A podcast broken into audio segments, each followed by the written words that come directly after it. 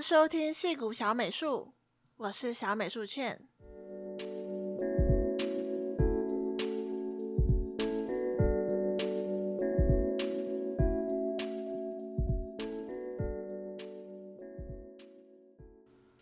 Hello，大家最近过得好吗？那今天这一集呢，是接续上一集我跟原画师竹维的一个访谈跟对话。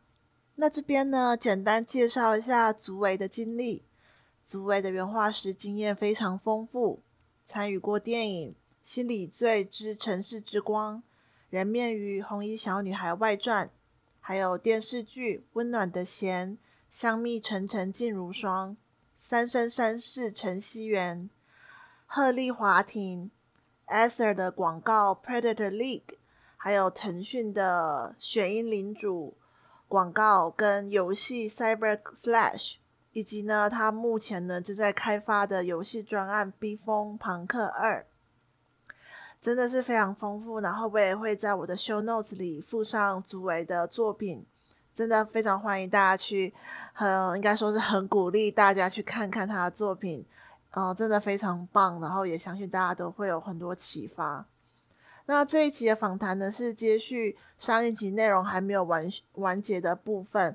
那因为真的先要跟大家说很抱歉，因为上一次的录音就是应该是我这边有一些技术上的问题，所以我们录音就是会有你会听到有中断，或者是我很抱歉我一些就是可能会抢话的部分，因为我就是没有听到，可能就是有些嗯，就是在录音上有一些 delay 的部分。那还有呢，就是，嗯，我觉得这一集的内容其实我有点，当时在剪辑的时候，其实有点犹豫要不要 把一些内容剪进去，因为我觉得，嗯，因为有一些是比较是我自己个人的一些亲身经验，那我想可能跟每一个人的经验会不太一样，那可能有一些人会觉得我我讲的一些话可能会有点被冒犯到。那我真的完全没有那个意思。那我最后还是决定要把这些内容剪进去，因为我觉得，嗯，就对我来说，就是大家就是听我节目的人，对我来说，大家都是朋友，所以我会希望可以很真诚的跟你讲一些我自己的观察。那如果说就是有人会因为我讲了这些话，然后被冒犯到的话，我就是这边先跟你抱歉，就我没有这个意思。那。嗯，因为这个是我们在录录音之间有所中断嘛，那我大概回顾一下，我们可能接续哪一个方面。那这边呢，竹维是有提到说，他因为自己的一些画工啊，他的一些能力呢有进进展到一定的程度之后呢，然后就开始呢想要看看就是国外的工作机会。那我们现在就开始喽。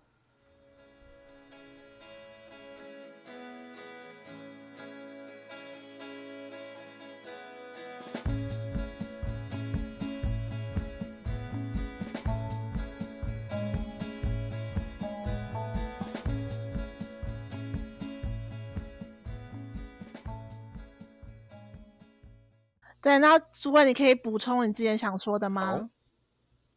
好，好的，嗯、所以让我了解到，原来在 One Pixel Brush 的工作室的已经在工作的一些 freelancer art concept artist 的他们的背景的时候，我就有点像是了解到关于一个呃，有点像是，哦，我我我有点像我我们作为一个 artist，我们在找工作的时候，我们会去。只会感觉好像，哎，我的技能到底够不够呢？会有这样的问题。但是去了解呃公司，然后了解公司里面的 artist 是什么样的背景的时候，就会知道说，呃，该怎么样去做一个接接下一步的一些规划，或者是工作的呃考虑的可能性。那我想，其实呃很现实的一个点就是。就是像美国的这种完全 freelancing 的或者 remote 的工作，它在面临的竞争是最激烈的，因为它的薪资在全球是最有竞争性的，呃，最有竞争力的一个薪资。所以我就想，呃，有没有什么机会我可以做一些我觉得蛮酷的一些概念设计的工作，然后又可以也有也有也有一定程度的薪资的同时，但是可能你知道，就是薪资不同国家会有不同的 level，就好像英国的一些工，比就像软体工程师，可能英国的薪资又会稍微再低于美国一点，可能就是因为市场当中的公司就是这种呃。就是我我我们我们基本上在我们就在市场中贩卖我们的劳动力，我们的人呃就是人才市场，所以所以可能英英国的人才市场当中的买方，也就是公司这种主体的数量可能相对比较少一点，或者是开发者比较少一点，所以呃举例而言，英国就会是可能薪水又会稍微低于美国一点，然后可能西欧国家像法国跟德国好像又会再低于英国一点，那然后又又又在然后所以我现在工作的地方。呃，波兰它又又低于法国跟德国一点，但是呢，它也是还不错的一个薪水，大概是它的薪资的中位数，呃，概念设计师的薪资中位数大概就是，呃呃，可能是美美国的概念设计师的薪资中位数的二二分之一或者再少一点这样。嗯嗯。所以，这其实特别是在完全 remote 的工作情况下，我在台湾能够接触到这样的工作，其实也是一个还不错的一个薪水。然后我又可以接触到还蛮我很喜欢的一些风格的概念设计，所以我就开始往这个方向去找一些工作。然后就我就发现，呃，因为像波兰的话，它刚好是位于欧盟，它是欧盟的成员，所以它面临一个情况，就是它的人才的流动非常的自由。那很有很多的设计师，波兰设计师，他们可能。呃，会有有可能他们会成长成为公司的有点像合伙人，但是也有很多设计师会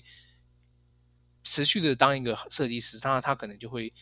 他在一定累积了一定的技能跟工作经验之后，他们可能就会往一些更高薪的工作的一些工地方去工作，也是有可能，或者是不或者是更不一样的专案，呃，或者更大型的专案这样子。所以我我了解到一点就是，哦，原来。可能波兰的他有这样的流劳动呃劳动力的流动性很很强，那我就想，呃，可是就是那会不会那边就会有很多的工作机会呢？因为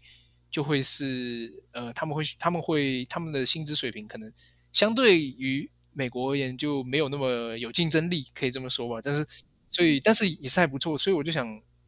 看看了解一下，所以我就开始寻找一些。在波兰的工作机会，所以我就发现到有很多的，其实波兰还蛮开放，对于这种呃外包呃或者说完全合约制的工作的，就还蛮多的。那我就我所以我就那一开始啊，我还蛮意外的，所以他们对会会招募外国人会非常开放是吗？就是波兰的那个政策上，对对，我也蛮意外的。嗯，游戏产业对游戏产业，对对对，而且好像签证的申请也不是，就工作签证的申请也不会是什么很困难的事情。啊，我很惊讶哎，我很惊讶，真的。对，我也我也蛮惊讶，但其实其实好像英国也是一样，英国的话好像也就是说，呃，你你你其实公司如果想帮你申请，英国的话也还是可以，就是它不像，好像其实很多地方都是有这样的一些情况，但是也不一定，因为可能像加拿大虽然。他可以帮你申请，但是他会有一些要求，譬如说这个工作必须要刊登在公开的招聘场合，持续一段一定的时间之后，然后你证明没有本地人、没有本国人想要应聘这个工作才可以申请，这是加拿大的情况。那，呃，所以我我就想说，哇，那我我我我是我我就觉得。嗯、呃，我可以，我就觉得可以参考，呃，那些非常厉害的在 One Pixel Brush 工作的一些概念设计师，他们的背景，嗯，他们其实就有点像是他们经历过这些当地当地刚好有这种三 A 的外包公司，有点像他们其实有一个地方可以让他们呃进一步的成长自己的技能，所以我就想，哦、就是这有点像念念一个学校或什么的，所以我就想说，好，那那我我也可以这样，我也可以类似做一下这样的事情，那我就找一些我觉得很酷的一些专案，然后。呃，他的薪资水平可能也不会说到非常的低，但是又又不会，呃，又不也也比可能竞争相对少一点的工作这样子，所以我就开始寻找一些波兰的一些外包的工作机会，然后，嗯、呃，就我首先是先在他们的这种寻找 artist 的网站上面，嗯、呃，这个网站可能，呃，我我可以待会贴给你，可能到时候也可以附在。好啊，好啊，我们可以附在我们 show notes 里。我觉得观众朋友一定非常非常感兴趣，就是我们有一些想做 concept artist 的观众。对，对，所以我发现，嗯、我发现波波兰的市场有一个很有趣的情况，就是波兰的呃，就是他们的呃经济的水平跟台湾其实非常的相近，但是嗯、我我我们我在我在台湾的时候发现到很多的公司他们会比较想要做一些比较保险的专案，就是一些嗯。比较注重娱乐性的一些专案，但是波兰的有些游戏，譬如说我现在在做的这个《冰封朋克》的游戏，它是一个非常非常硬核的一个美术风格。它真的就是一群艰苦的人，他们因为世界忽然发生了一个不太清楚什么原因的灾害，冰天雪地，然后大家流离失所，然后 就是艰苦到一个不行，大家要喝木屑汤那种成世界观这样。我想，哇，就是。当初他们到底是怎么决定 这会是一个好的商业专案呢？就是就是你听了之后，你会觉得这是个好的商业图案吗？就是，但是他们就决定做了。我之前我对我之前跟那个我之前跟那个我老公聊，然后他也觉得就是波兰那边有很多非常非常棒的美术，这是真的。因为我我自己有在管理一些外包的一些东西嘛。就是帮我们工作室管理，然后我真的，我我自己的经验是，就是东欧那边工作室的那个他们东西作品做的最好，就我自己的经验啦。嗯、然后而且你你会提到说，他们会愿意尝试一些比较可能比较冒险的一些题材，或是可能没有办法确定商业成功性的题材。我觉得这其实是一个东方文化跟西方文化不一样诶、欸。我我自己在美国这些年，我我有一些感触。我也在想，就是我觉得我我可能是我遇到。对，我遇到的人吧，我觉得这边人比较敢冒险，就是他们会愿意尝试一些可能不会赚钱的案子，然后可能可是你不尝试你怎么知道，嗯、对吧？对像像我现在做这个这个手游叫那个 Design Home，然后它是我们这个是我们目前我记得好像是我们目前是我们呃就是 Mobile 这个部门好像是最高的，就是赚钱赚最多的一个案子。Yeah. 然后，呃，我不是很确定，反正就是一个是一个很成功的案子的。Anyway，然后他其实一开始他们也不确定这个玩法会不会有人想这样子玩，可是他们就觉得觉得说，就觉得说这个是一个呃是一个蓝海，就是它是它是主要是 focus 这样，就是女性玩家。当时是真的没有什么游戏公司是 focus 在女性玩家，因为当当时根本就没有女性玩家。我好像有听过。然后他们觉得这个。对，他们觉得是个蓝海，然后也不确定会不会成功，反正就是去做了，然后就最后很成功。然后我我觉得这个这种东西，其实我在台湾比较少听到，他们都要确定说这个一定一定是有市场，然后才会去投入。至少我听到是这样了，我不是很确定。那你的经验是这样吗？对对对，我我自己也是这样感觉。特别是我在我在上海工作的时候，呃，提到他们有提到一个概念叫做下沉市场，就是。呃，瞄瞄准一些比较容易玩的娱乐性比较强的市场，然后可能比较比较快速、比较方便的可以感受到一个游戏的乐趣的一些市场，譬如说，呃，Pay to Win 的这种游戏模式这样子，他们会觉得说，诶，这会是一个不错的机会这样子。所以，呃，我我也是真的很惊讶，就是呃，在一些不同的游戏的。呃，开发的文化好像真的会有点不太一样，但是我也在想，对这件事情，因为我发现到一件事情，就是我在想，可能是因为呃，譬如说以波兰来讲，呃，虽然呃，他他们他们会自可能会自称中欧这样，而而不是东欧这样。OK OK。然后对，然后呃，所以就是他们比较会有一个亲近性对于欧洲市场，而且特别是就是他们又是欧盟的成员，所以。可能他们能够接触到一个消费力或者消费习惯比较愿意去呃接受这些比较你知道创新的玩法跟创新的美术风格的市场，所以他们就会有一种有一个动力存在，让他们可以去觉得哎，我可以尝试看看呢、哦，我我们我们可以试试看的，就是然后再加上可能也有很多国家的扶持跟呃一些政策吧，然后就就。产生了很多真的是非常多创意性非常强的游戏，就像呃，Eleven Bit Studio，我现在工作的工作室，他们就是有一个很特别的标签。我觉得这个工这个或者说他们的特色，一个或者说他们的理念，真的是把他们跟很多的游戏工作室的目标有一点区分开来，就是他们说的呃，或者我我们我们的目标就是要做 meaningful game，或者说哦，我懂你的意思，对对对，呃、有特殊意义的，对，就像他们之前的游戏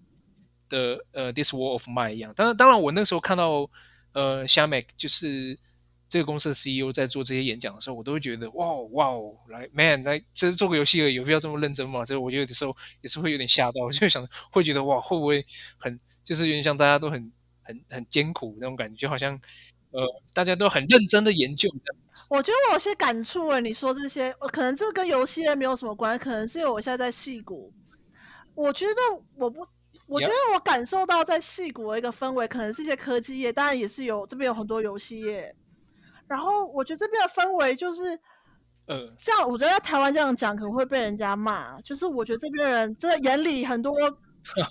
对，我我可以剪掉，好好，我可以剪掉。反正就是这边人，就是真的是眼里有光哎，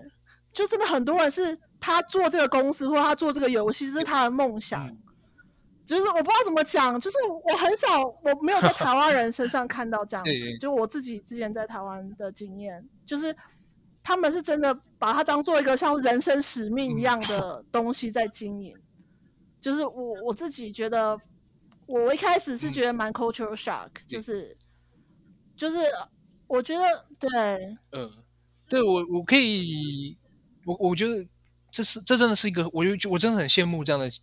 情形，呃，或这样的有这样的文化的一些工作的地方，然后我也真的感觉到，呃，有些比如像像波兰，像像 Eleven Bit Studio，大家真的是很热爱游戏，然后也对这个游戏很有热忱，所以我我一开始我也有感觉到说，哇，我来。呃，他们像像呃，他们的可能，比如说年轻的设计师，呃，或者是刚开始进入工作的设计师，就会有很多的机会，然后又可以接触到这样非常棒的开发的文化，然后又可以累积自己的技能，所以是一一切都是非常的，你可以说非常的开心的一个过程。所以，但是我在在全球化的一个呃这种 remote work 跟 freelance 越来越多的情况下，其实。我觉得任何地方的人都还都有机会可以接触到这样的工作的机会了，这真的是一件很棒的事情。是，这是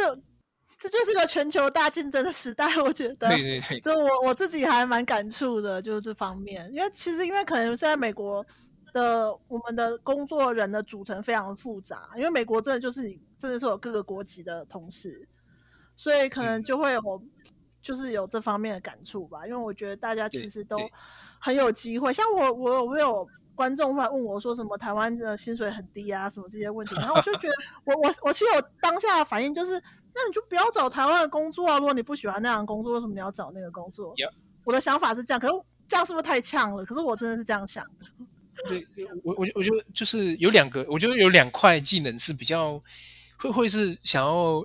reach out 工工作的机会，在台湾以外的地方的工作机会比较。呃呃，需要去 build up，就是会需要这样的技能。就是第一个，当然就是专业技能。但是专业技能首先就是看看能不能够有机会，呃，再进到一些工作室，然后成长，练习自己的专业技能。但是也不是一定说我们 练了之后一定要离开它，就是有可能你在这个公司会找到一些新的方向，或者是你可能甚至可以成为呃呃合伙人之类的，或者是。这就是或者成为，或者是有点像更深入的参与公司的成长，我觉得这个也是很好的。那那但是也或者就算没有，那你可以成长你的技能，然后就就有机会 access 不同的工作的地方，不同地方的工作。然后，但是另外一个我觉得比较难的门槛就是在于语言上，就是语语言是又是另外一个很专业的技能。我我完全感同身受，真的，我我到现在都还在学英文，我已经在美国这么多年了。对，对我也是要，我也是在一直试着要，呃，进让让我的英文更更进步一点。所以我觉得，但是，嗯，所以在这个情况下，我觉得在在这两者的前提下，呃，或者说在这两个条件的呃制约之下，就会怎么说呢？就是比较，嗯、所以比较容易对对台湾的 artist 而言，比较容易接触到的工作机会就是。来自中国大陆的工作机会，嗯、所以我觉得，呃，这会是另外一个 topic。我不知道你想要你想要谈论它吗？或者是你会觉得这太敏感之类的？我我觉得这个这个很这个很需要谈，因为我之前就是接受一些听众都会觉得说，哦，我觉得我在台湾就没有办法做艺术工作啊，薪水不够高啊，或是也会说不够尊重专业啊什么的，所以我常常就会觉得说，现在有这么多 remote job 的机会，因为这个疫情有更多，然后我就会觉得你可以去试试看。可是可能我我也会。可以想象，可能观众会觉得听我们听众可能会觉得很害怕，我可以都可以理解，因为其实真的就像你说的，有语言的这个问题。我到现在都还在学英文啊，我跟我老公组了一个读书会，哎，那真的还蛮，我觉得这个蛮重要的，因为有很多词汇跟概念真的需要书本来帮你扩充起来，是就是是因为那像对，就是呃，我我可能就可能分享一下，我就学语言的嗯，嗯这个一个历程，就是。我我其实，在台湾的时候，我是呃英文很好的一个学生，就是我是那种读跟写都很好的。哇，这个真的太厉害了！我我我读写超烂。对，对，然后我我那时候托福，我那时候嗯、呃，我考大学的时候英文是十五级嘛，然后我那时候考托福的时候，我的读跟写，我的写是三十，就是满分啊，不不，我我的对我写是二十九，对不起，二十九就满分第一分。嗯然后我的读是二十八，反正我满分就三十，所以所以我当时就就自我感觉很良好，你知道吗？就觉得说我来美国一定都没有问题，就是我觉得我在这边上课什么一定都没有问题。然后可是我一开始上上的上课，我就百分之七十呃百分之大概三十都听不懂，就我非常用力的听，我还是百分之三十听不懂。然后那时候就觉得挫折感很深，而且当时可能我们有些课要写 essay 嘛，嗯，然后。我都我都就很自信，我就就说我哇，那个真的超难的。我就觉得我托福都二十九，我怎么可能我 writing 会有问题？然后就就我老师就给我个评论说，嗯，就是 Chen 啊，你这个你的英文其实文法都没有错，也没有什么问题，可是就看得出来不是美国人写的。他这样跟我讲，这真的是超难。他就说，他就说，反正我我懂他的意思，就是我可能文法什么或是用字其实没有什么大问题，可是不够精准。嗯，就是。真的超难的，然后因为我，然后我也没没有办法跟同学就是聊天啊，他们可能讲一些笑话什么都不觉得好笑，其实就是一个文化上的适应性的问题，因为你可能听得懂，你也不觉得好笑。然后其实我前几年就是一直，可能我在做作品或是在干嘛，就会放那个英文新闻来听，或是又跟我老公一起看那些美国的。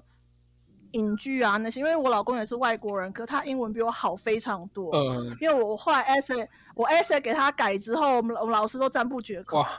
你他是一个语言天才。就他的英文比我好非常多，就他不是他说我就是个崇洋媚外的人，就是 他就说我就是一个崇洋媚外，就是虽然说他不是来这个母语是英文的国家，可是他就从小就很喜欢这些美国的影集呀、啊，哦、所以他从小就在那边看，所以。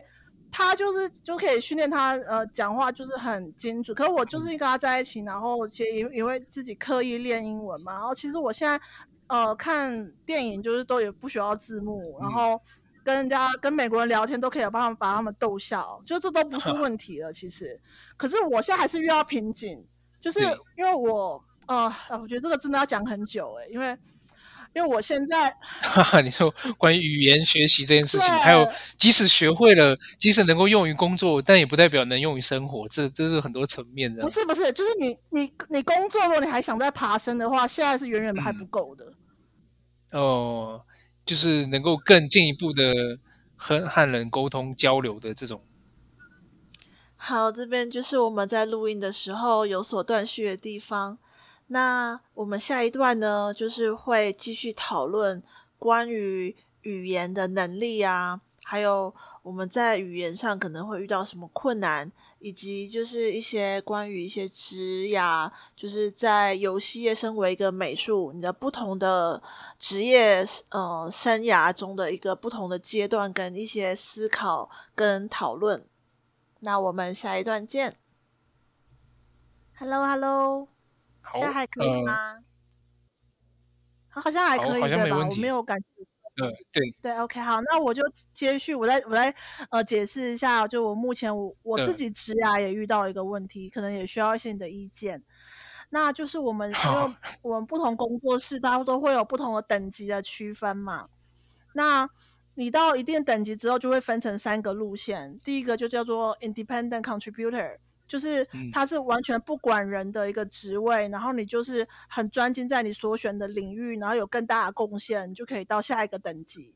那第二个就叫做 technical，嗯，嗯，director，就是你可能例如说我选场景。嗯对对对，然后我可能就是选场景，然后就是场景的一个 lead 这样子，然后就他会有有会往上还是有不同等级，然后有一个叫做 general director，就是比较偏向在各个部门之间协调的工作，这个管理的一个工作。所以其实我我自己的观察，就是我自己的观察啦，这也不一定准确，就是一般来说是 general manager，他的职涯的晋升是最好的。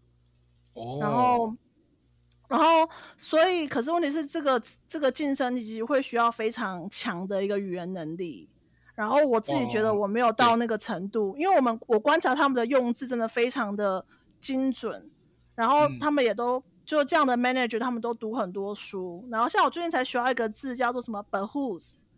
然后 behoove 是一个动词，完全没听过。然后。对，然后它这个是个动词呢，它是它是它的是很精准的在说，我们必须要很有义务性的完成这件任务的这个意思。然后就是他们会用一些很精准的字，其实我觉得英文是很难学的，因为英文可能一开始你的沟通什么是没有会没有中文这么难。如果对一个学一个外语来说，可是英文它的字就各种动词跟形容词有非常多，因为精准性而产生各种不同的。动词像是像是笑，就是有 smile、嗯、laugh、smirk，、嗯、然后他们其实都是讲不同的笑的笑法，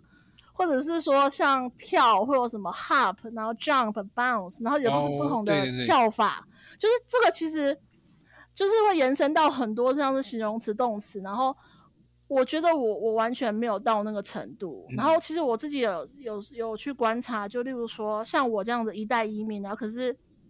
他们可能在这个 career ladder 爬到很高的人，我发现他们用字也都非常的精准。就是你会需要，我觉得一来你用字很精准的话，会让人家会对你有种你是非常的，就是可以信赖的感觉。我的感觉是这样。嗯、然后，而且会在你跟你跟跨部门的协调会更顺畅。然后我就觉得我真的也很不足。然后我就问那些人说：“你们是怎么、哦、怎么学的？”然后他们就说他们平常都会看英文书。然后我我其实没有看这么多英文书，我顶多就是看看 Medium 啊，然后 看看那个新闻，嗯、然后我真的就觉得很不够。然后我我老公他自己跟他同事有读书会，然后现在因为疫情的话就取消了，哦、所以他之前一直抓着我要给我弄读书会，啊、然后然后我现在就觉得也是也是蛮需要，所以我觉得语言这东西真的学不完。嗯、然后我其实现在我也我也很迷惘。就是我不知道我要选我下一个的 career path 是什么。对，我我我我，对啊，就是那个关于学很多词汇，我也是觉得这个真的是一个一直在一一就是有很多概，这这不仅仅只是这个词汇本身，而是这个词汇它又代表一种新的概念，然后这个概念它又代表一种知识的一个结构，所以其实这真的是一个 道阻且长的一件一件事情，而且特别是你提到 management。对，management 这种工作，就是你，他需要你拥有公司里面内部工作的经验，然后加上美术的知识，可以去协调的话，那就是这完全就是一个非常 heavy 的一个沟通的一件事情，这样子非常，重的沟通的事情。对，非常重的沟通，这样子。对，基本上会变成一个语言的艺术家那种感觉。对，因为我我之前有在我公司做那个 hackathon 嘛。然后我当然会有，因为我是这个 Hackathon 的 pitcher，就是我是呃有这个概念的人，然后当然有其他人会加入我，然后我我当然会写一些，就是我为什么要做这个 project 什么，对不对？嗯、然后就我们有一个 business 的人就是加入我们这个团队，然后他就他就说我可以改写你这一段吗？我说可以啊，他就他改写完之后，哦、我觉得完全是一样的意思哦，可是他改写完就让我觉得、嗯、啊，我就是想要买这个产品，就是。就是他的，对，你就像看到一个看到一个武林高手在你面前用了一套非常厉害的剑法那种感觉。对，然后就很有说服力。然后我就跟我老公说，为什么他就可以把它写这么 漂亮？然后怎样怎样？然后老公说，你就不看书吧？我就告诉你，你要看书。对啊，我想我也听过。什么像是什么人人家说什么丘丘吉尔有有什么数万的英英语词汇量之类的，对这种事情这样子，而且我觉得有的时候阅读也是一种文化的体现，就可能有点像，我不知道，我也不知道美国美国人可能会读过，会有应该说大家会有一个背景文化背景，然后阅读也是一种文化背景，然后可能有一些有一些阅读的材料就是大家都会读过，可能我不知道，可能会有一些经典文学嘛，像是什么关于一些历史可能。像什么汤姆叔叔的小屋之类的，可能大家可能美美国的的学生都有读过这样子，然后他就它里面就有就可以就有延伸出很多的词汇跟代表的历史，还有它的文化的一些想法这些东西，这都是很难去 catch up，都需要非常多的时间去是 mile lot mileage，所以对，对啊，这个东西真的是真的，但是你提到你想要同意你说的，你提到你想要。往这个方向发展，所以是是哎，因为就是你觉得这会是一个呃，怎么说好好的方向吗？但是但是我也不清楚，因为我我完全没有想到这方面的事情，嗯、知道吗？因为就像我我前几天才刚刚跟我们呃 CEO 他会有一个跟新员工开面一对一面谈的一个过程，嗯、他有有问我我的规划什么，我的规划我也只说。哦、oh，I just want to be a good artist。我只是想要当一个好的艺术家。哦，我懂，我懂。他是他是想问，他想问你的 career path 是想要什么？对对对对对，career path 规划的。因为我我会想到这个问题，是因为我我大概前几个礼拜是我主管就问我，因为他就会跟我讨论说，你我现在 level，然后就说你下一个 level 你就要选 pass，就是你他就问我说，劝、嗯、你想要选哪一个？然后我就跟他说我不知道，你知道吗？我觉得好丢脸。但是你，我觉得至少现在有一个明确的几种一些可能性嘛。因为我觉得有的时候很多，譬如像像我这样子相对比较 junior 的 artist 的话，我我们我们讲到 career path 只是一种比喻性的说法，你知道吗？但是你现在是真的有一个有一些选项跟可能性的一些一些方向可以去考虑这样子。对，可是我真的很迷惘，比较明确一点。我觉得我真的没有想过这个问题，我就觉得我只是，就是我只是想做我的三 D 那种感觉，嗯、然后，然后就会觉得，可是我真的会，然后我老公说，你真的需要去想，因为你也有提过你在学一些 programming，然后好像你有提过你有在学关于呃，就是美术的一些东西，也有想要在学这样，所以好像这这都是再加上，然后又想要更进一步的进修语言的跟这种。呃，我我我怎么说文文化的东西的话，那就好像是有三个三个不同的方向这样子，嗯、所以哦，这这就让我想到我我我我自己我现在的作品，哦，你现在还有断断续续吗？嗯、呃，现在有好一点吗？嗯，好，那我再重开。对不起，我不知道是什么状况，现在好像有好一点了。呃，没关系，没关系。呃，好，那再重开。OK，好，那我来重开。那以上呢，大概就是第二段我跟竹维的一个对谈跟对话内容。那这边呢，想跟大家分享两点我自己的 take away，还有我从诸位身上学到的东西。第一点呢，我真的非常敬佩诸位的一个对整个全球游戏业市场的一个敏锐度跟观察。他看到就是欧洲呢。的人在不同国家之间转换的一个职涯跟一些工作上的机会，那他从中呢看到或许也有就是他自己的一个机会，然后也主动的去寻找，主动的去嗯，该说是投递自己的作品集啊，或者是说去看到这样的机会，并且抓到这样的机会。我必须说，我真的很觉得竹维真的很厉害。我希望我早些年有这样的眼光。跟就是有一个，嗯，更准确来说是一个整个产业的一个大局观吧。那我真的觉得非常不简单，而且加上，嗯，就是根据我对竹维的那个履历的了解的话，竹维在这之前其实是没有在国外生活过，或者是说用一个嗯英文来工作的一个经验，然后却。呃，有这个勇气做这样的尝试，我觉得这个精神跟这样的，呃，一个勇气吧，真的是我觉得很厉害，然后也很值得我们大家学习。然后第二点呢，是竹伟有提到，他觉得在一个全球的一个工作的移动能力有两点是最重要的，一个是你的技能。那我觉得这个呢，可以从竹伟身上看到，他真的就是对他自己的绘画非常的有热情，然后也一直在进步。那我希望下一集能够有机会呢，跟竹伟聊他是怎么做一些原画上的学习，怎么做一些美术基础的一个深造。那我也会非常的想了解他是的一些学习历程，跟他的一些学习技巧跟故事。啊，我觉得就是。这份热爱是值得我们就是借鉴的地方。那竹伟当然有跟我有聊到，就是关于语言。啊，那我真的觉得语言真的是一个永远的大魔王吧，因为毕竟我们的母语还是不是英文。然后以目前就是。一些比较大的游戏厂商的我的工作经验的话，其实大家都还是用英文。然后，就算说你是跟欧洲工作是合作，或者是例如说跟印度啊，或者一些其他地方，主要的语言都还是用英文。那当然呢，英文呢，你有办法到能够工作，跟到有办法带领一个团队，或者是说你在一个工作室在不同的阶层的一个爬升，其实。这个需要的英文的能力，其实都有非常多的层次。那我必须说，我也都还在努力，然后也有点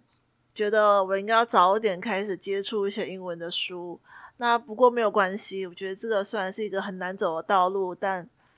但还是慢慢走的还会走到的。所以呢，如果说在听就是这个节目的你有考虑，就是要到呃可能。一个非中文的一个工作环境去工作的话，那这个英文的这个学习呢，就会非常重要。那这大概就是我的两点 take away。那希望呢，这一集大家跟我一样，都从竹伟身上有很多的收获。真的非常感谢你听到了这里。那如果呢，你觉得这个节目对你有所帮助，欢迎大家。到 Apple Podcast 为我打五星或是留言，你们的鼓励都是我继续做这个节目的动力。真的，真的非常非常的谢谢你们。祝福你有美好的一天，我们下次再见，拜拜。